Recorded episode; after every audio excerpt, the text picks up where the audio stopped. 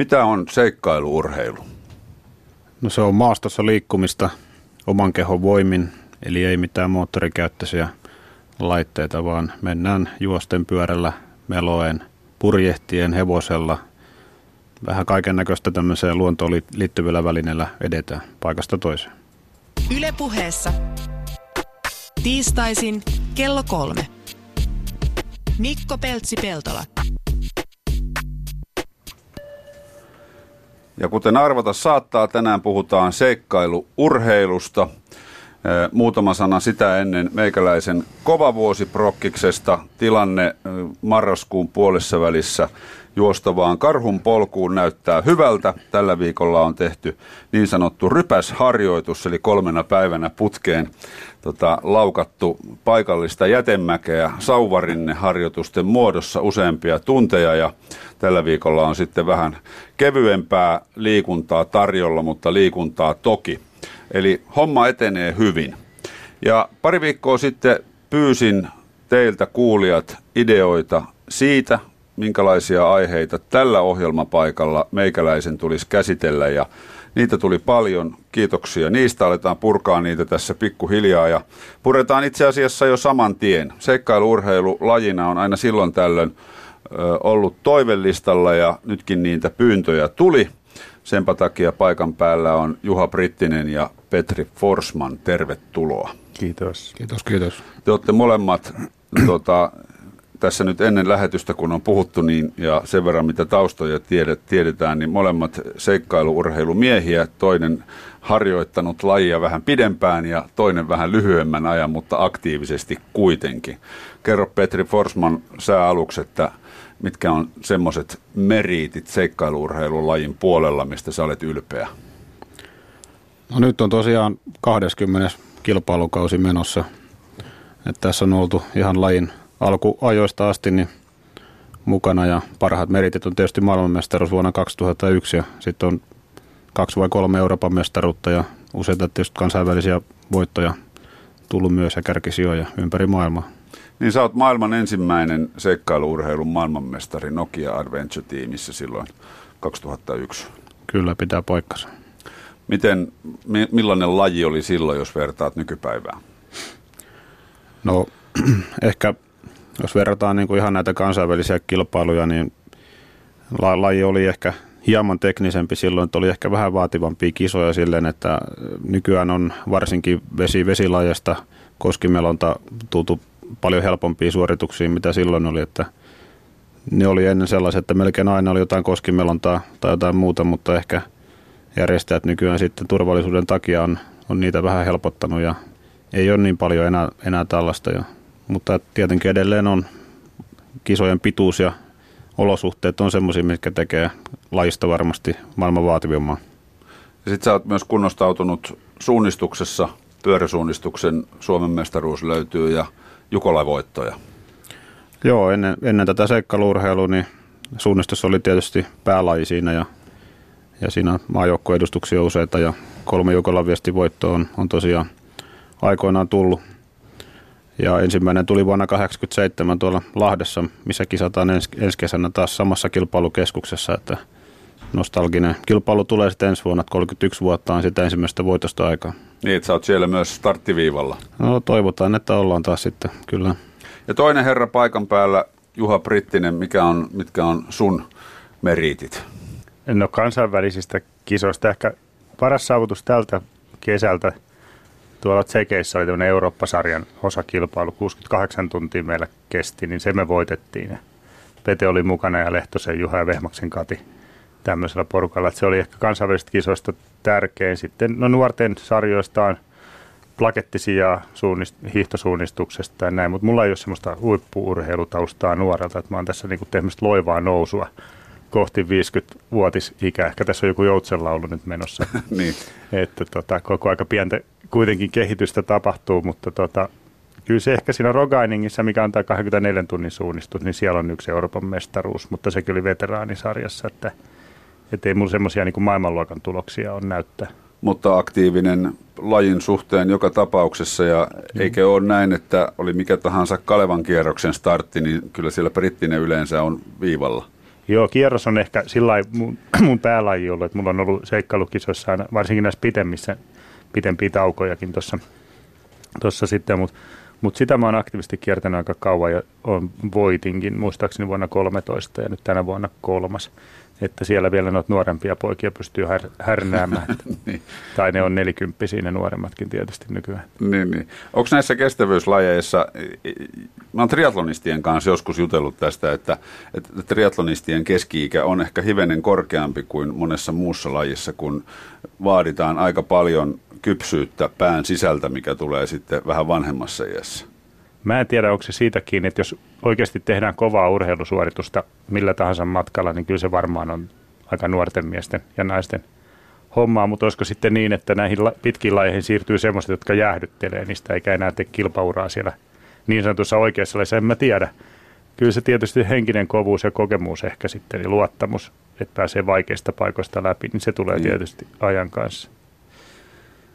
No tota, jos aloitetaan ihan alkeista, niin mitä on seikkailuurheilu? Tuli muutamalla sanalla tuossa jo, mutta näin niin kuin pitkän kaavan kautta. No, laihan on pistetty kasaan niin kuin useammasta osalajista ja, ja tota, päälaithan on tietysti jalkaisin kulkeminen, juokseminen tai vältäminen, pyörällä ajaminen ja sitten joku melontalaji, on kanotti tai kajakkimelonta yleensä, että niistä se, niistä se melkein rakentuu ja sitten sinne joukkoon on yleensä joku köysi laji yleensä laskeutuminen on, on laitettu, että semmoinen on niin kuin kisa, peruskilpailu niin kuin yksinkertaisuudessaan ja sitten lajipituudet vaihtelee ihan paikan ja olosuhteiden mukaan oikeastaan, että kuinka pitkiä lajeja on, että, että joskus puhutaan viiden tunnin kilpailusta, joskus 24 tunnin kilpailusta, joskus non-stop-kisasta ja sitten on myös näitä tämmöisiä etappikilpailuja, mitkä on, on useamman päivän mittaisia kolmesta kahdeksaan tuntia ehkä per päivä. Ja tota, olosuhteista riippuen sitten siihen tulee näitä muita erikoisia lajeja yleensä sitten mukaan, että, että voi olla sitten rullaluistelua, voi olla purjehdusta, voi olla ratsastusta, voi olla jotain ää, pyöräjuoksua, että on, on esimerkiksi joukkueella vain kaksi pyörää ja sitten kaksi juoksee ja sitten niitä pystytään vaihtamaan ja on kickbikea ja kaikkea niin kuin löytyy laidasta laitaa. Kaikki, mikä oman kehon voimalla pystytään suorittamaan oikeastaan, niin, niin voi olla lajina ja on ollutkin vuosien saatossa. Ja sitten yksi oleellinen pointti siinä, että se, siinä suunnistetaan koko ajan. Siis oli laji mikä tahansa, niin aika harvoin on ihan niin kuin viitotettuja reittejä, että siinä täytyy olla kartta tai joukkueella useampiakin karttoja. Ja, ja tota, se ei tietenkään ole ihan tämmöistä normaalisuunnistusta. Semmoisia erikoistehtäviä voi olla, että on vaativa suunnistus siellä reitin seassa. Esimerkiksi tullaan pyörälle johonkin ja heitetään suunnistajan lenkkiä ja jatketaan taas. Ja sitten yksi oleellinen piirre on se, että se on joukkuelaji. Että mm. aika vähän on soolokisoja niitäkin, mutta – mutta niin kuin tämä tyypillinen, että on yksi nainen joukkueessa ja neljä jäsentä. Ja, ja sitten ainakin yksi vielä, mitä seikkailurheilu on, niin mun mielestä on yhdenlaista turismia, että, että tota, kyllähän kisoissa voi olla aika korkeat osanottomaksutkin ja ne voi olla kaukana. Ja sitten ehkä paras keino päästä näkemään todella hienoja paikkoja ihan läheltä, kun liikkuu siellä maastossa fillarilla ja jalan, niin ei oikeastaan niin kuin omaan muuhun matkusteluun vertaan, niin millään muulla keinolla on nähnyt niin paljon ja niin hienoja paikkoja. Niin, siinä ollaan monta päivää täysin luonnossa ja välillä varmaan vähän kaupungissakin. Kyllä, joo tosiaan, niin ei edes maksettu turistibussit mene moneen semmoiseen hienoon paikkaan, missä me kisoissa ollaan päästy, että kyllä ne on ollut todella, todella upeita, hienoja koskemattomia paikkoja tavallaan, että ollaan aikoinaan jossain viidakoissakin liikuttu, missä ei montaa valkoihosta varmaan ennen meitä on mennyt. Että. Niin, eikä tulisi mentyä ihan ehkä perheen kanssa pakettimatkalle. Niin, no joskus Fitsisaarillakin mentiin ihmissoja kyllä läpi, että totta tietysti aina kaikkea voi sattua ja tapahtua. Tota, eli puhutaan siis lajista, joka on, eikö seikkailu tarkoita sitä, että mennään johonkin, mistä ei ihan kaikkea tiedetä? Joo, kyllä se näin on, että, että toki kisosta niin kuin etukäteen aina kerrotaan ne lajit, mitkä tulee olemaan kisossa melko, melko tarkkaan, koska joukkueethan pitää tuoda pääosa varusteista aina sinne. Yleensä melontakalusto on semmoinen, mikä tulee järjestäjän puolesta, mutta sitten kaikki, kaikki muu tavara oikeastaan tuodaan itse, itse kotoa paikan päällä, on se sitten ulkomailla tai Suomessa se kisa ja tiedetään lait, mutta sitten käytännössä oikeastaan vasta muutamaa päivää, muutamaa tuntia ennen starttia, niin tiedetään vasta se osuus, osuuspituudet ja järjestykset tiedetään vasta silloin, kun kartat saadaan, että, että sillä tavalla on niin kuin hyvin yllätyksellinen tapahtuma aina, että siitä ei paljon niin kuin tiedetä etukäteen. Joo, ja niitä muutellaan, niin kuin nytkin Tsekeissä oltiin, ja tavallaan ajateltu se kisaseema oli julkaistu aika hyvissä ajoin, ja ensimmäisenä 90 kilsan pyöräily. Sitten kun saatiin reittikirjat, niin se olikin 110 kilometriä. Ensimmäinen trekki oli ilmoitettu 30 kilsaa, se olikin 45. Ja me vähän aikaa siinä sitten mietittiin, että onko tämä meidän etu vai haitta. Mutta tyypillisesti kun järjestäjä järjestää, tulee reitillä muutoksia tai johtuu maanomisteista liikenteestä, mistä vaan, niin voi tulla muutoksia kisan aikanakin. No miten se menee se, se, se koko projekti, jos tänään olisi esimerkiksi kilpailu ja te menette paikan päälle, niin mitä siellä tapahtuu? No yleensä on silleen, että tietysti ensin matkustetaan, järjestäjä on antanut tietyn päivän kellona ja ehkä milloin viimeistään pitää olla paikan päällä. Koitetaan mennä sinne hyvissä ajoin sitten tietenkin vähän ennen sitä deadlinea mennään paikan päälle. Sitten siellä on tämmöinen varustetarkastus yleensä, käydään läpi tämmöiset pakolliset varusteet, jotka järjestetään on asettanut. Yleensä turvallisuuteen liittyvät varusteet, voi olla jotain tiettyjä vaatteita pakko kantaa mukana, ehkä telttaakin jopa, jotain kiipeilyvarusteita, melontaan liittyviä varusteita, mutta yleensä ne turvallisuuteen liittyvät varusteet käydään läpi. Sitten jossain vaiheessa siinä tosiaan muutamaa tuntia, ehkä päivää aikaisemmin, niin on sitten tämmöinen briefingi, missä järjestäjä sitten kertoo joitakin tarkennuksia ja toivottaa tervetulleeksi ja niin poispäin joukkueet. Ja silloin yleensä jaetaan kartat ja sitten saadaan vasta se lopullinen reittitietoon. Tiedetään osuuspituudet ja minkä näköistä tulee olemaan. Ja siitä sitten on, sanotaan nyt, että yleensä se tulee puoli vuorokautta vai vuorokautta ennen starttia, niin saadaan ne kartat. Ja yleensä se on vielä illalla ennen starttia, kun aamulla on startti, että siinä sitten ruvetaan karttoihin, kartto, karttojen kanssa suunnittelemaan reittiä ja yö myöhään yleensä menee sitten aina, vaikka olisi niin kokenutkin suunnittelija, niin kyllä niitä läträtään niitä karttoja moneen kertaan siinä ja nukutaan liian vähän ennen, ennen starttia aina. Niin, niin. Ja viime hetken säädöt siitä, että kun tietää pitemmässä kisassa, jos on huoltopisteitä, minne voi lähettää laatikoissa sitten ruokaa, vaatetta ja muuta varustetta, kun usein niitä on sitten aika harvassa, niin jos on tullut muutoksia ja kuinka paljon etukäteen tiedetty, niin tätä kamapälppäystäkin saattaa siihen viimeiseen yöhön tai iltaan sitten tulla, että, että jos pystyy hyvin nukkuu sen viimeisen yön, niin siinä on ensimmäisen vuorokauden aikana kisassa aika paljon vahvemmilla kuin että on joutunut valvoon. Että mm. Kyllä se ennakkosuunnittelu. Oikeastihan kisapaikalle mennään niin kuin viisi päivää ennen ja juodaan pisseen siihen viimeiseen aamuun asti, mutta Pete ei vaan sanonut sitä.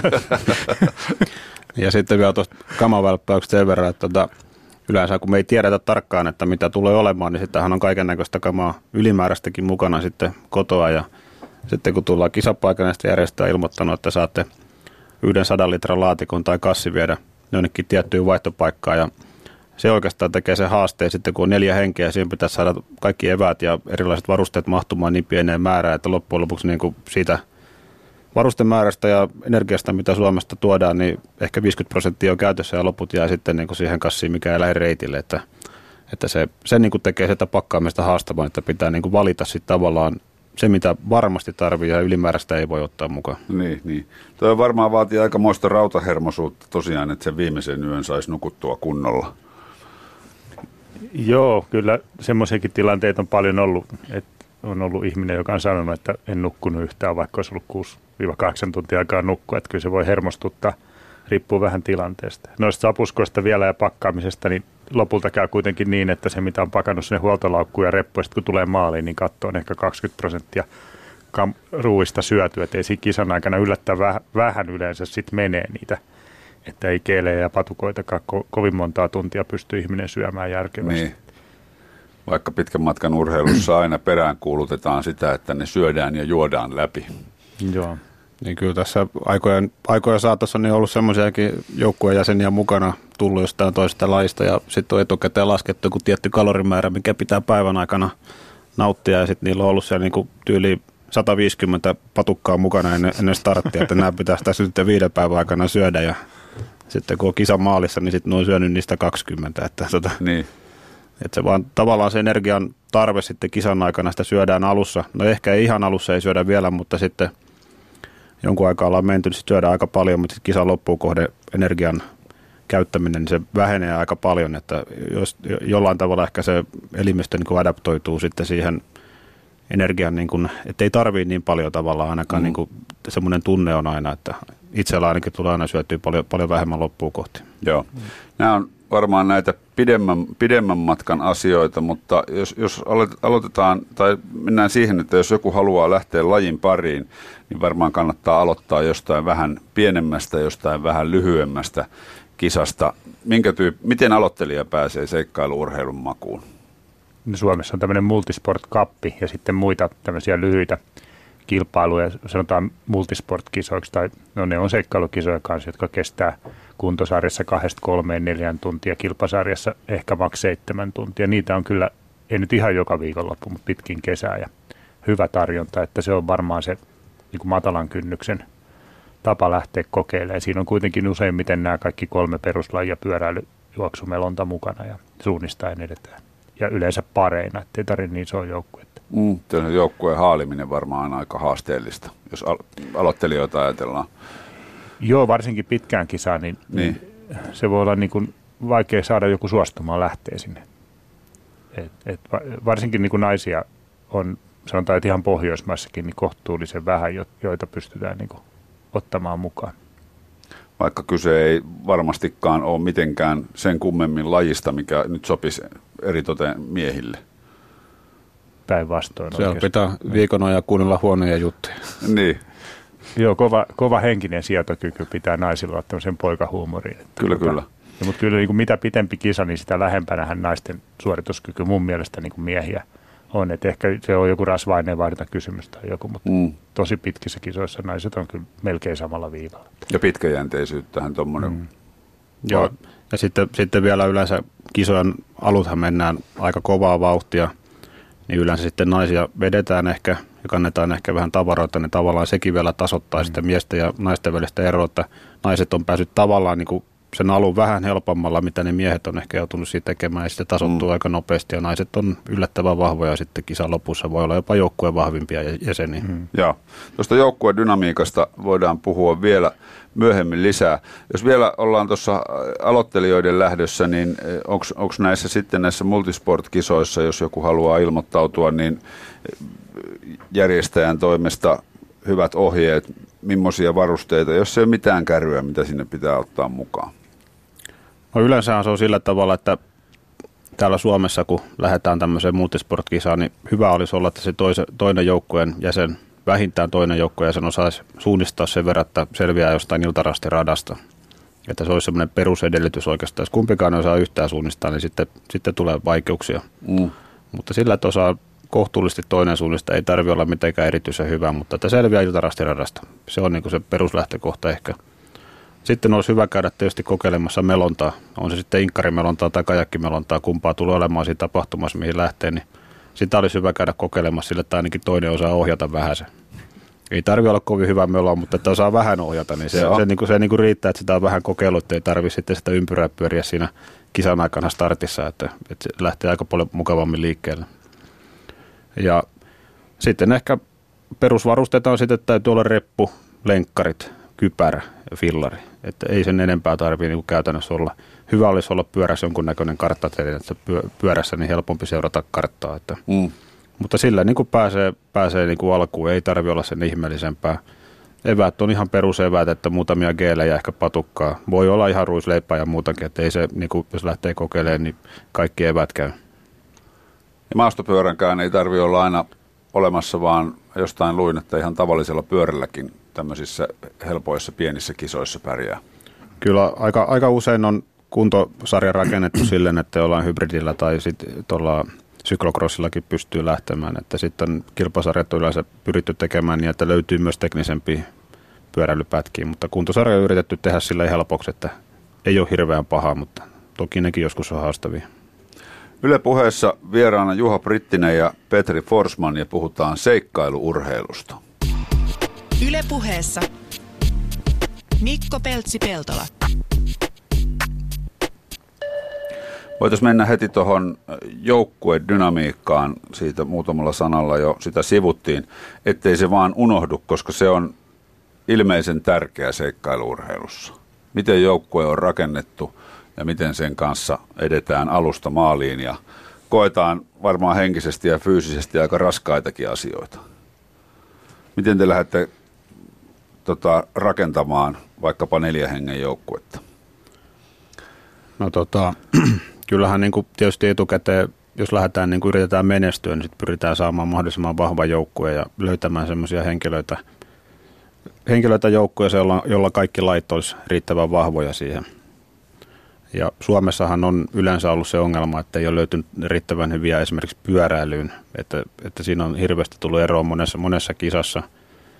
Tälläkin hetkellä esimerkiksi niistä naiskilpailijoista, jotka Suomessa kisaa, niin tai niitä, niitä ei oikeastaan ole kuin ihan pari, kolme, neljä ehkä kappaletta, jotka tällä hetkellä on niin kuin ihan selkeästi valmiita lähteä niin kuin maailmalle kisoihin, että niitä on aika vähän ja eikä niitä miehiäkään nyt ihan hirveästi olla edes kokemusta paljon maailmankisoista, että, mutta onneksi on muutamia vielä ja niistä sitten pyritään saamaan sellaiset liikkeelle aina, jotka on riittävän vahvoja ja tuntuu, että sopii yhteen ja siinä on joku, joka saa suunnistaa ja sitten tietysti monesti, jos, varsinkin jos on melontaa tulossa, niin sitä pyritään reenaamaan ja että se olisi myös riittävän vahva tuo maailmalla. Että suomalaisella yleensä on tupa, tupannut tuo melontapuoli olla aika heikko, että ei ole hirveän vahvoja melontajoukkoita verrattuna maailman parhaisiin joukkueisiin. Että sieltä tulee kyllä todella kovia melontajoukkoita yleensä vastaan. Joo.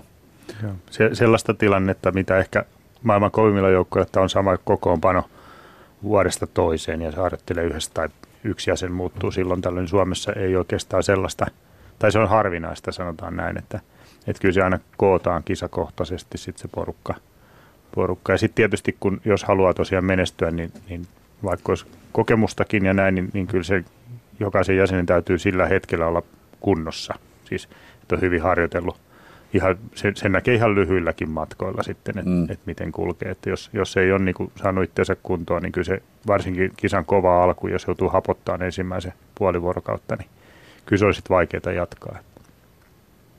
Onko se kaikissa kisoissa niin, että, että tämä naiskiintiö? No sehän ei ole naiskiintiö, vaan pitää olla vähintään toista niin, sukupuolta niin, yksi. Niin, kyllä, kyllä, joo. Täällä on tarkkana termeistä. Kyllä, kiintiö kyllä aikana pitää olla. niin. Et on. kyllä, kyllä siis näitäkin joukkueita on ollut, ollut kolme naista ja yksi mies, mutta kyllä niin kuin lähtökohtaisesti tietenkin joukkue on vahvempi silloin, kun on kolme miestä ja yksi nainen. Niin, johtuen ihan fysiologisista asioista. Joo, että kyllä, kyllä meikäläinenkin on muutamalle tämmöiselle kolme naista, yksi miesjoukko, niin hävinnyt tässä vuosien varrella, että niitäkin on ollut ihan kohtuullisen kovia maailmalla, jotka on ihan, ihan isoimmissa kisoissa niin pärjännyt ihan top 5. Että. Joo. Tuosta tota, kun mainitsit, että äh, harvoin on semmoisia joukkoja Suomessa, mitkä tota, pysyy kisasta toiseen samana, niin mistä se johtuu? Onko Suomessa ei ole siis seikkailuurheilun ammattilais, ammattilaisia tai ammattimaisuutta, mitä ehkä joissain maissa on?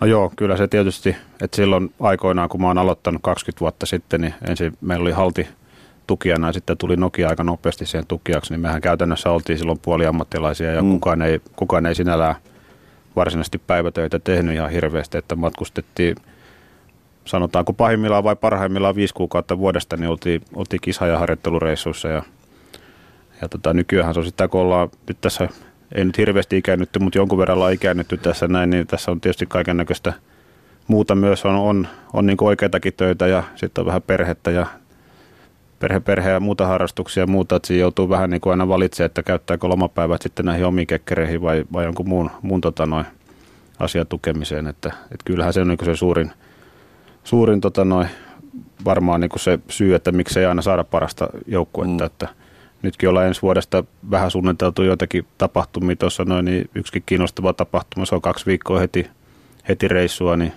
saattaa olla, että siihen tulee punakynää sitten yli, että ei sinne lähetä, kun on niin pitkä reissu. Vaatii hyviä neuvottelutaitoja myös. Joo, ja, ja kyllä se sitten, että on semmoinen neljä hengen kokoonpano, niin kuin pitkässä kisassa neljä henkeä, että löytyy semmoinen, joka oikeasti toimii hyvin – silloinkin, kun on vaikeaa ja ei, ei kaikki mene ehkä suunnitelmien mukaisesti. Sehän mitataan se. Ei, ei sitä hyvyyttä tai jonkin toimintaa mitata siinä, kun kaikki menee suunnitellusti, vaan silloin, kun kaikki menee pieleen. Niin, niin sitten vasta katsotaan, että toimiiko se dynamiikka ja henkinen puoli. Ja, ja tota, sitten kun semmoinen porukka löytyy, niin kuin meillä on nyt sekeissä, niin mun mielestä kaikki pelasi ihan hirveän hyvin. Ja, ja tota, niin kuin joukkueen sisäinen työnjako ja, ja huumori ja kaikki, niin se on, se on loppujen lopuksi aika harvinaista.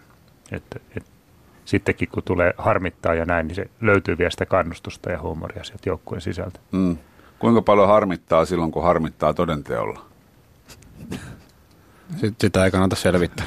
Eikö, että näissä, semmoinen, tietysti näihin liittyy se klassinen sanonta, että se mitä radalla tapahtuu, niin jää sitten sinne radalle. Että niin, niin. täällä studiossa hirveästi huudella.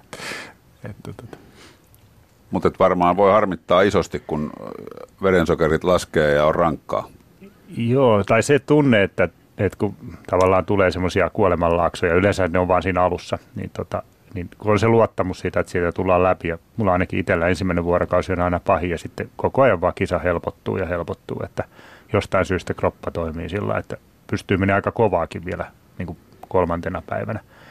Et, et tota, kun tietää sen, niin ei se harmita niin paljon. Et ehkä sitten semmoista isot suunnistusvirheet tai joku muka jotain tavaraa on unohtunut ja saa ison aikasakon tai, tai joku ehkä jopa hylätään jonkun.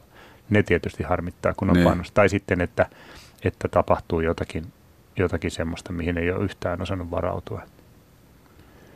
Joo, kyllä se saattaa kilpailija äkkiä muuttua aika erilaiseksi, kun ollaan 50 tuntia mennyt ilman unta ja lepoa, niin siellä univäsymyksessä – mitä puhuu ja mitä tekee, niin se voi olla aika omituista aina välillä seurata, kun tuntee itse, itse tuntee välillä, että on vähän niin kuin kuitenkin vielä selvillä vesillä siinä kohtaa, mm. kun kuuntelee juttuja, niin ruvetaan puhumaan jostain ihan, mikä ei liity millään tavalla mihinkään, niin tota, no, mutta se on näitä. Mutta se on varmaan eduksi, että tuntee hyvin joukkuetoverinsa, miten, miten kukin käyttäytyy Joo. sitten hädän hetkellä myös. Joo, ja vähän, että osaa seurata, seurata kaveria, että, että jos näyttää, että rupeaa oikeasti väsyttää liikaa. Sitä ei välttämättä itse huomaa ja varsinkin pyöräilyssä se voi olla jonkun verran vaarallistakin, niin sitten että joukkue, jos on sovittu vaikka, että kukaan kapteeni, niin osaa sitten sanoa, että nyt muuten sitten mennään vähäksi aikaa pitkäksi ja otetaan mm. vaikka sellainen vartiuni ja sitten vasta jatketaan, että ei käy mitään hankalampaa. Onko teidän kisoissa käynyt mitään ikävempiä haavereita? Tai teille tai teidän joukkueessa? Mulla ei ollut. Joo.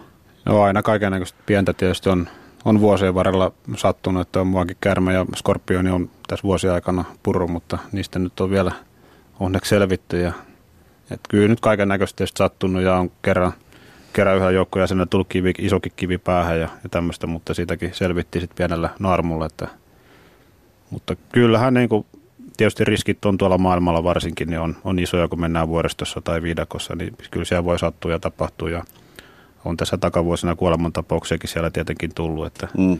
et, tota, että, no, mutta ne on ihan eri luokan tapahtumia sitten, mitä täällä Suomessa on vielä, että, että täällä Suomessa on tutut olosuhteet, eikä täällä, täällä semmoisia reittejä edes ole, että pääsisi edes niin vaarallisiin paikkoihin, mitä tuo maailmalla välillä ollaan. Että. Niin onko se Kolumbia, missä sä oot useampaan otteeseen käynyt? No olen käynyt sielläkin, mutta olen ympäri maailmaa sitten kisannut kaikissa, kaikilla mantereilla käytännössä, että, että on tullut, että Kolumbiassa on pari-kolme kertaa tullut kisattu. Että. Minkä, minkälaista henkistä valmistautumista tai rohkeutta se vaatii, että uskaltaa lähteä paikassa seikkailemaan luontoon esimerkiksi yöllä viikoksi, missä tietää, että, että Suomessa kun vaarallisin otus on varmaan kyy, joita näkee hyvin harvoin. Että tavallaan paikkaa, missä on ihan oikeasti vaarallista. No kyllä sitä tulee tietysti mietittyä ja sanotaan sitten kun kisa starttaa, niin sitä on niin kova kisafiilis päällä, että sitä tulee tietysti mentyä eikä tule sitten varottuukaan, mutta sitten jos kisan aikana sattuu jossain vaiheessa vaikka näkee sen käärmeen tai jotain, niin kyllä se jälkeen muuttuu aika varovaiseksi. Ja tästä nyt on, on nyt se seitsemän, kahdeksan vuotta sitten, kun tämä käärme mua Brasilia viidakossa puri, niin en ole sen jälkeen viidakossa nyt enää kisannut, että ei, ei nyt hirveästi ole viidakko nyt houkutellut enää sen jälkeen, kun tietää, että mitkä, mitkä riskit siinäkin oli, että yleensä käärme ei, ei Brasiliassakaan pure, vaikka voisi luulla, niin ei se yleensä pure. Ja sitten jos se puree, niin hyvin pieni todennäköisyys on, että se ei ollut myrkyllinen. Mm. Että niin kuin, oli kyllä niin kuin todella, todella hyvä säkä siinä, että siitä ei pahemmin käynyt sitten. Niin se ei ollut myrkyllinen? Se ei ilmeisesti ollut myrkyllinen, kun mä istun tässä vielä. Että... Niin, niin. Minkälainen kokemus se muuten oli? No ei siinä mitään. Tota, noin kyllähän se että sitten tultiin aika nopeasti pois sieltä maastosta, että et, tota, tietenkään ei kovin nopeasti edes päässyt, mutta sitten tietysti kun epä, epätietoinen tilanne sitten tietysti oli, että, että mikä on niin kuin homman nimi siinä. Ja, mutta tässä ollaan vielä. Niin, niin, niin. Mm. niin. Eikö sä Juha kanssa käynyt ton tyyppisissä maastoissa?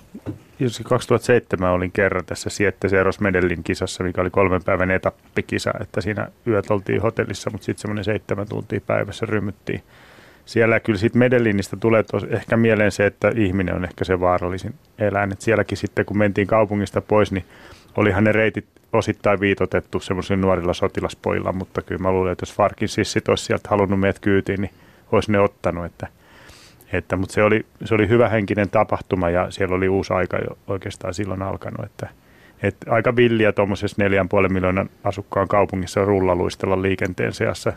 Että ehkä se, se, että joukkueen jäsenillä on myöskin yhtenäinen käsitys siitä riskinotosta ja, ja mi, miten, miten pitkälle mennään siinä, niin jossain tuommoisessa liikenteessä tai vuorilla tai, tai koskissa, niin se tulee kasvasta. Että pitää olla, olisi hyvä, että kaikki olisi perheellisiä, sanotaanko näin.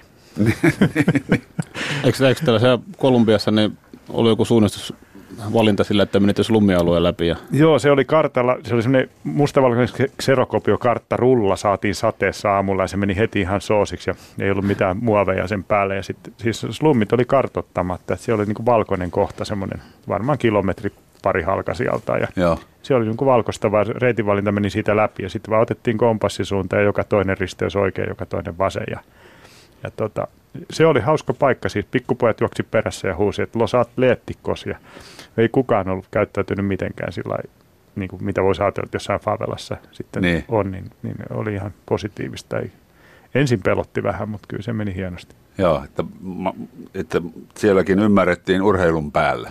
Joo, ja itse asiassa tapahtuma oli hirveästi mediassa siellä. Että mm. Siellä oli, oli kyllä niin kuin, se oli iso tapahtuma. Siitä haluttiin ehkä rummuttaa. Sen takia sinne Euroopasta joukkoita kuljetettiin, että haluttiin näyttää, että täällä on turvallista olla. Se oli Joo. hallituksen projekti. No, sitten jos pysytään Suomen kamaralla, niin mitkä on Suomessa semmoisia teidän mielestä merkittäviä seikkailuurheilukilpailuita? No nythän tässä ei mitään semmoisia hirveän sillä isoja kisoja ollut, että nyt pisimmät kisat on 24 tuntia, mitä täällä on ollut ja nyt tässä on viimeiset kolme, neljä vuotta, niin tuo Kajanissa järjestetty semmoista Lostin Kajani kisaa, että se on nyt ehkä, voi sanoa merkittävin kisa tällä hetkellä Suomessa, että – että tosin ensi vuonnahan tulee nyt tämmöinen kansainvälinen ruotsalaisten järjestelmä kilpailu, joka alkaa Tukholmasta ja tulee päättymään Turkuun ja mennään Ahvenanmaan läpi, että se tulee olemaan tätä maailmansarjan osakilpailu ensi vuonna, että se on elokuun lopussa ja ilmeisesti voittoaika tulee olla kolme vuorokautta, eli, eli merkittävästi pidempi kuin tämä Kajanin kilpailu esimerkiksi. No minkälainen taso teidän mielestä suomalaisessa seikkailuurheilussa tällä hetkellä on? Kuinka laaja? No tota, jos tuonne maailmalle lähdetään, niin kyllä siellä pystytään niin kuin top kolmoseen pärjäämään. Ja sitten ihan näissä maailman, maailman näissä sarjan kisoissa, niin hyvällä suorituksella edelleenkin top kolmoseen, mutta ehkä MM-kisoissa realistinen suoritus ehkä 5-10 pystytään niin joukkueella pärjäämään. Et riippuu vähän olosuhteista, missä ollaan. Ja ne on yleensä sitten niin pitkiä kisoja, että MM-kilpailukin on yleensä 5-6 vuorokautta voittajalle, niin siellä voi kuitenkin sattua ihan mitä vaan. Ja ensi vuonna marraskuussa tulee MM-kilpailulla Reunionin saarella, että tulee olla viidekko-olosuhteissa, että siellä, siellä pystyy kyllä tapahtumaan ihan mitä vaan ja että voi yllättävätkin joukkueet pärjätä siellä, että se on vaan kokeneita joukkueita. Mm. Mistä maasta ne kaikista kovimmat tulee? Kyllä ne on kautta historian niin tullut uudesta Seelannista käytännössä, että sieltä tulee, siellä on ulkoilma, urheilu niin on edelleen kova juttu ja siellä on maaliskuussa niin useamman vuoden järjestetty tämmöistä Godsonen nimistä kilpailua, jossa on onkohan se 70 joukkuepaikkaa ja se on käytännössä joka vuosi puoli vuotta aikaisemmin loppuun myyty.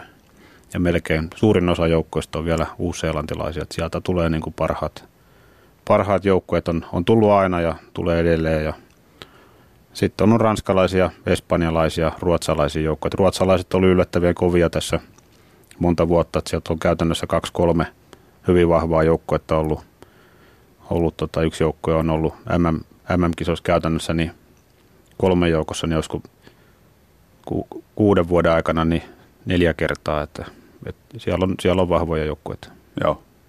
No mistä teidän harjoittelu ihan perusarjessa koostuu niin seikkailuurheilua ajatellen?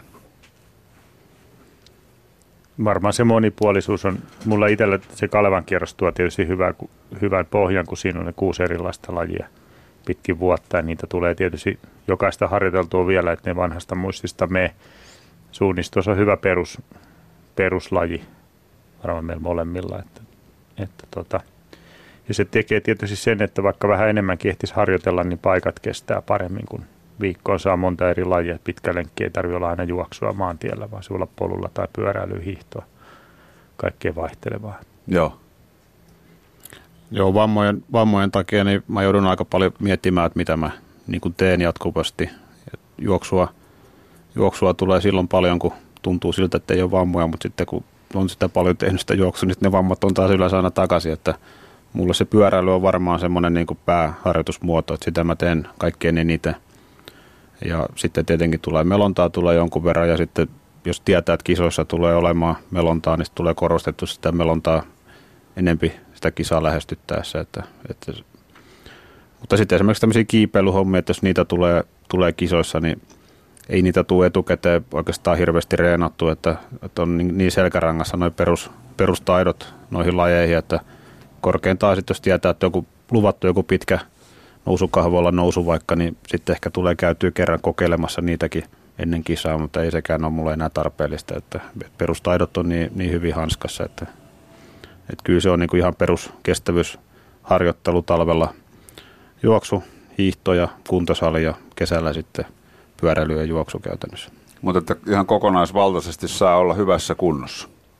Joo, ja mitä enemmän ikää tulee, se koskee tietysti kaikkea, niin, niin tota voimaharjoittelu pitäisi, ehkä mä itsekin tunnen siinä niin kuin suurimman piston sydämessä, että nyt varsinkin tämä suunnistajan ylimenokausi tästä jouluun, niin nyt olisi tarkoitus tehdä voimaa aika paljon, että kyllä se lähtee, lähtee nykyään nopeammin pois kuin aikaisemmin. Joo, mutta eikö se ole semmoinen ulkoilma-ihmisen ongelma, että on henkisesti hankala mennä kuntosalimiljööseen, jos toinen vaihtoehto on tehdä juttuja ulkona? Jos talo lämpii puilla, niin, niin. siinä on yksi semmoinen, että voi tehdä niitä klapeja sitten siellä pihalla, mutta ei sitten kaikkea korvaa. Niin, niin. Että pitää ihan oikeatakin rautaa joskus nostaa. Joo, tai ainakin tämmöistä kiertokuntopiirityylistä. Semmoinen vanha, vanha 70-80-luvun hiihteen kuntopiiri on aika hyvä ja riittävä. Miten se menee? No, no siinä tehdään tämmöisiä kestovoima... No voi vähän vaihdella, mutta yleensä kolme, lai, kolme eri tapasta, tapasta lajia. Jalat, keskivartalo, kädet ja kolme kierrosta jokaista 10-30 toistoa riippuen vähän lisäpainoja mukana. Ja, ja sitten tämmöisiä rundeja mä teen yleensä kolme, että siinä menee semmoinen tunti vähän yli. Syke koko ajan aika korkealla. Joo. Mulla on semmoinen tietynlainen tapa ja kyllä pitäisi tehdä punttia sen lisäksi tietysti. Ja malttaa levätä myös. Joo. Tota, puhumme siis seikkailurheilusta ja paikan päällä on Juha Brittinen ja Petri Forsman. Minkälaiselle ihmiselle seikkailuurheilu teidän mielestä sopii? Kyllä se sopii sellaiselle, joka haluaa kokemuksia luonnosta ja vähän yllättäviä kokemuksia ja haluaa, sitä, haluaa niitä omia rajoja tavallaan löytää, niin sellaiselle se sopii. Että, että ensin tietysti lyhyemmässä muodossa noissa lyhyissä kisoissa ja sitten siitä, jos haluaa vielä oikeasti ne omat rajat löytää, niin lähtee vähän pidempään tapahtumaan, niin varmasti löytyy. Joo, kyllä se varmasti sopii kaikille perusterveille ihmisille, jotka, jotka saa itsensä, pystyy liikuttamaan itseensä useamman tunnin yhteen kyytiin ja pystyy oppimaan lajitaitoja. Mm. Tuo tota, eräs ystäväni, joka lajia on harrastanut, on sanonut, että seikkailurheilu on maailman paras laji. Mikä, mik, miksi teidän mielestä on sitä? Mä uskon, että se on. Laitoin teille jo vastauksen. Mm. No tässä on varmaan tullut ihan hyviä, hyviä pointteja. Niin. Tämä turismi, minkä Juha mainitsi aikaisemmin, niin päästään sellaisiin, tuolla maailmalla varsinkin päästään sellaisiin paikkoihin, mihin, mihin niin kuin normaalisti ei päästä. Ja, ja tietenkin Suomessakin päästään hienoihin paikkoihin hyvin nopeassa tahdissa tavalla, että jos vaikkapa nyt otetaan tämä Kajanin kisa, mikä oli kuukausi sitten, niin siellä kierreltiin, kierreltiin siinä Kuhmo Kajani välillä ja käytännössä 24 tunnissa me nähtiin kaikki ne paikat, mitä, mitä ihminen voisi sinne muuten lähteä katselemaan viikon aikana, että me nähtiin hyvin pienessä ajassa kaikki hienot, hienot luontokohteet, mitä siellä on. Että, että kyllä, kyllä tässä niin kuin näkee paikkoja maailmalla mm. ja sitten tämä, että ollaan niin kuin tiimin kanssa, niin se on niin kuin välillä aika hauskaakin, että tota, siellä on ihan vaikka ne ehkä sivullisesta kuulostaa aika huonolta ne jutut, mutta ne varsinkin väsynyt, niin ne kuulostaa aika hyvältä yleensä. Niin vastaanottajakin on väsynyt. Niin, kyllä. Niin. Joo, kyllä se tota, siis varsinkin pitemmän kilpailun seikkailuurheilu on, siis se on se kokonaan toinen maailma, mihin ei millään muulla konstilla pääse. Ja, ja kohdata sellaiset asiat, että, että tota, yö tultu läpi toinen yö, kolmas yö ja katsoi, kun aurinko nousee ja siitä selvittiin. Ja, ja tota, tota, huomaa, että kroppa vaan niin pystyy jatkamaan siinä kohtaa, kun on luullut, että on väsynyt. Mm. Ja sen jälkeen on menty vielä, vielä kymmeniä tunteja. Ei missään muussa elämässä niin kohtaa sellaisia tilanteita, että saa itseensä semmoiseen vietyä ja huomata, että tästä selvitään. Että kyllä se on ehkä, se on semmoinen toinen todellisuus kokonaan olla siellä radalla. Ja sitten välillä tuntuu alussakin, ehkä alussa juuri, että mitä hittoa mä täällä teen, että tuntuu tosi pahalta. Ja usein oksettaa, siis me, mekin yökkäiltiin ensimmäinen 20 tuntia vuoron perään tuot sekeissä ja ei hirveästi keelejä mennyt. Ja, ja tota, sitten kuitenkin ja ajattelin, että ensi vuonna taitaa olla välivuosi, parikin meistä sanoi sillä mutta sitten kun olti, oltiin maalissa ja voitteina, niin heti välittömästi, että milloin lähdetään seuraavan kerran. Niin, niin. Mikä siinä, olette nyt molemmat maininnut tämän alun kovuuden, niin miksi pitää alussa mennä sitten niin kovaa, että oksennus tulee, jos on viiden päivän kisa?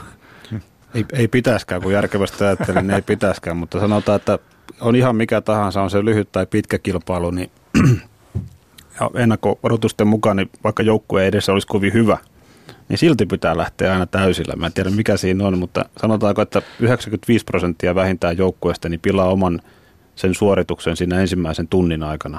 Kyllä. Että aivan liian kovaa vedetään, että siinä kun vaan malttaisi mielensä ja ottaisi sen oman, oman vauhdinsa, mikä me itse asiassa nyt tehtiin Tsekissä, että mentiin prologi viiden kilometrin juoksun, niin mentiin rauhallisesti tarkasti vaan ja oltiin pari minuuttia kärkeä perässä ja tunnin kuluttua oltiinkin kisan kärjessä jo, että, että se rauhallinen hyvä suoritus, niin sitten ei mene niin kuin elimistö, ei mene ainakaan maitohapoille siinä vaiheessa heti ja sitten sitä palautuminen saattaa kestää tosi pitkään ja voi olla, että ei edes palaudu kisan aikana enää siitä. Joo, siis ei, pitää pysyä mukana. Siis sillä, että tietenkin jos niin kuin, ei kolmantena päivänä enää nosta mistään 15 tunnin takaa kärkeä, mm. jos ei tapahdu jotain ihan äärimmäisiä juttuja siellä keulassa, luonnon ilmiöitä tai muuta, mutta pysyy niin kuin mukana siinä tahdissa ja, ja kyllä se tietysti niin kuin yllättävän kovaa maailman kovimmatkin joukkueet aloittaa tuommoisen kisan, että, että tavallaan haetaan niitä asetelmia, niin. missä ollaan ja näin. Että. Ja onko siinä myös sitten ryhmäpaine ja se, kun on numerolappu rinnassa, niin silloinhan sitä tunnetusti pitää mennä kovaa. Joo, mutta se pitäisi olla se joukkue semmoinen, mikä meillä nyt esimerkiksi oli, että kellään ei ole tarvetta näyttää toisille, että mä voitan teidät, niin. vaan että se kaikki tekee joukkueelle töitä mikä me ollaan kuitenkin yksilöurheilijoita useimmiten, ja sitten kun ne tuodaan joukkueeseen seikkailuurheilussa, että ei ole mitään, mitään sellaista ajatusmallia, mitä jossain vaikka lentissä tai lätkäjoukkueessa voi olla, että, että se, meidän täytyy varmaan kaikkien opetella se joukkueessa mm. oleminen. Niin, ja joukkue on tässä laissa niin tasan niin vahva kuin se joukkueen heikoin jäsen, että tässä ei pysty niin kuin lätkässä laittaa sitä huonoa pelaa sinne neloskentälliseen tai, tai futiksessa vasemmaksi pakiksi, että se ei niin kuin onnistu. Tässä se huonoin urheilija on koko ajan mukana reitillä, että sen mukaan mennään, sen vauhdilla mennään käytännössä. Ja sitä pitää sitten myös jeesata tilanteen mukaan. Kyllä, että kyllä tuolla pitkissä kisoissa ehkä enempi sen heikoimman varustetta kannetaan, mutta sitten pitää lyhyempi kisa, missä on kovempi vauhti, sitten tulee mukaan nämä erilaiset kuminauha viritykset, että vedetään pyöräilyssä sekä juoksussa urheilijaa silloin. Että. Mm. Tuossa tota, jossain vaiheessa mainitsitte säännöt. Minkälaisia sääntöjä seikkailuurheilussa on? No pääsääntö on tietysti se, että mennään reittikirjan mukaan, että karttojen lisäksi niin on aina tämmöinen reittikirja, missä kerrotaan joukku- tai tästä reitistä niin joitakin tiettyjä juttuja, että missä järjestyksessä missä rastit mennään. Yleensä tietenkin numerojärjestyksessä, jos on jotain erikoisuuksia, niin se kerrotaan siinä reittikirjassa. Joukkueen pitää liikkua yhdessä. Yleensä se reittikirja muuta määrää, että sadan metrin etäisyys saa olla joukkueen jäsenten välillä yleensä. Että se on ehkä semmoinen pääsääntö. Kaikkien pitäisi käydä aina rastipisteillä, leimaamassa.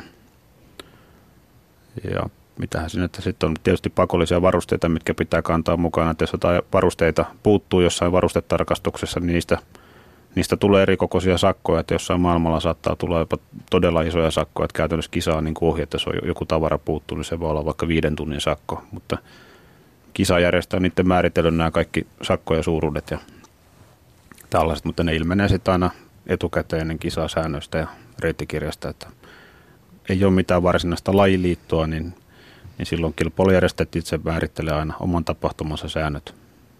Oletteko te itse ollut paljon muuten mukana ihan siinä konkreettisessa kilpailun järjestämistyössä?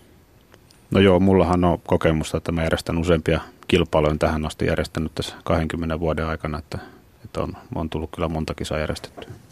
No se kysyy mielikuvitusta. Se voisi kuvitella, että se on kiehtovaa suunnitella niitä kilpailuja. No joo, kyllähän se, niin kuin se yleensä se haastavin on aina löytää kohtuullisen hyvä kilpailukeskus. Se on ehkä se haastavin juttu. Ja sen kun on löytynyt hyvä paikka, missä järjestää tapahtuma, niin yritetään keksiä siltä alueelta ne makeimmat paikat, mihin jollakin tavalla pyritään kilpailijat viemään. Että mm. Ja keksiä siihen jotain erikoisia juttuja. Että sehän, sehän niin kuin aina se, mitä pyritään tekemään siinä. Että. No Suomi tunnetaan siitä, että meillä on paljon sääntöjä, millainen byrokratia on tämmöisen kilpailun järjestämisessä. No maanomistussäännöt on yleensä tietysti tietenkin se, että, että se niin kuin rajoittaa aika paljon, että mitä tehdään, mutta näissä kisoissa tietenkin pyritään aina välttämään asuttuja alueita mahdollisimman paljon ja seuraamaan sitten, sitten tota noin polkuja aika pitkälle. Että, mm. että suunnistushan ei ole tarkoitus olla mitään vaikeaa, vaan se on tarkoitus olla kohtuullisen helppoa, että on, on aika paljon ohjaavia reittejä, niin kuin polkuja teitä, joita pitkin kuljetaan ja sitten voi olla jotakin vähän vaikeampia suunnistusosuuksia, että joku tietty, tietty pätkä voi olla niin kuin hieman vaikeampaa suunnistusta. Voi jopa olla ihan kilpatason suunnistusta, mutta, mutta harvemmin ihan niin, niin vaikeaa kuitenkaan, koska ei ole tarkoitus se, että suunnistajat olisi niin kuin tässä laissa etukäteen niin kuin aina ne vahvimmat. Että. Niin, että se pitäisi olla tasapuolisesti. No joo, ei, ei se nyt varmaan ole ihan oikein, että otetaan joku kuntotason suunnistaja, joka saa suunnistaa ja sitten maailman paras pyöräilijä, niin, niin tota, niin kyllä sitä pyöräilijää saattaa harmittaa kisan jälkeen, että joku 20 kilo ylipainoinen kuntosuunnistaja on niin kuin voittanut kuitenkin hänet. niin, niin. Et pyr, pyritään kuitenkin sen takia tekemään kohtuu helppoja reittejä suunnistuksellisesti. Joo. Ja mitä ajatuksia toi herää, kun herättää, kun mainitsit Petri alussa, että, että nykypäivän kisat on helpompia kuin ennen vanhaa? No tota, henkilökohtaisesti mullahan se sopii erittäin hyvin, koska, koska kaikki lait on tavallaan niin kuin takataskussa olemassa. Se oppi, mitä silloin joskus aikoinaan, kun on alettu seikkailuurheilu, niin silloinhan tuli käytyä kaikki maailman koskimelonta kurssit, rafting-kurssit tuolla maailmalla ja erilaisia kiipeilykursseja ja on ollut ihan, ihan maajoukkoja valmentajia ja kaikki ollut siinä mukana, että se tavallaan silloin on tullut niin vahva pohja tähän, tähän lajiin, että kaikki on niin kuin – kaikki osaa. Ei, mulla ei tule tällä hetkellä niin kuin mitään semmoisia lajiaikaista, mikä olisi niin kuin yllätys oikeastaan.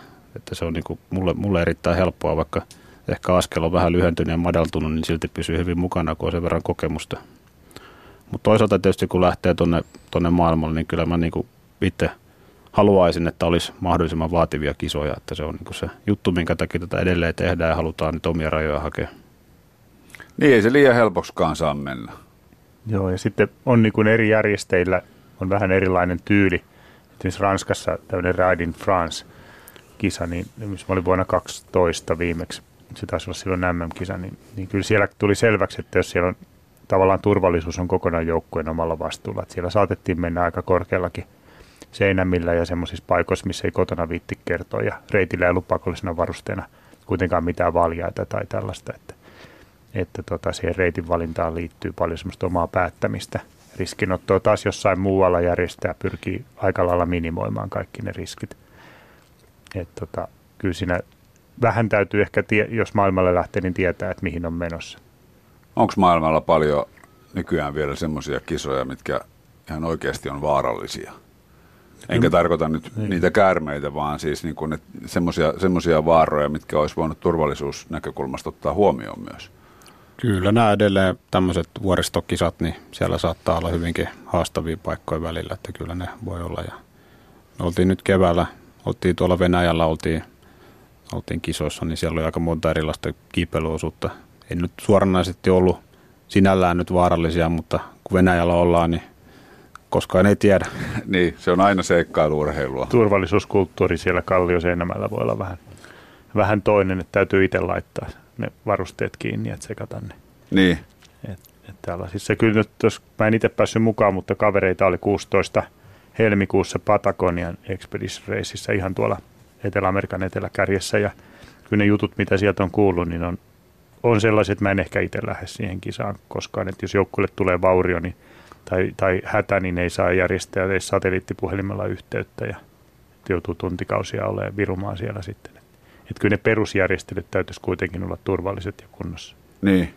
Joo, kyllä tavallaan kun maailmalle lähdetään, niin kyllä mä ainakin niin kuin vähän miettinyt, että kuka sitä kisaa järjestää. Että, että mm. Jos, jos niin kuin tietää järjestää ne etukäteen, niin on paljon varmemmalla pohjalla lähteä, että tietää yleensä, että on ensin hyvä kisa ja sitten siellä on vielä se turvallisuus on jollain tavalla taattu.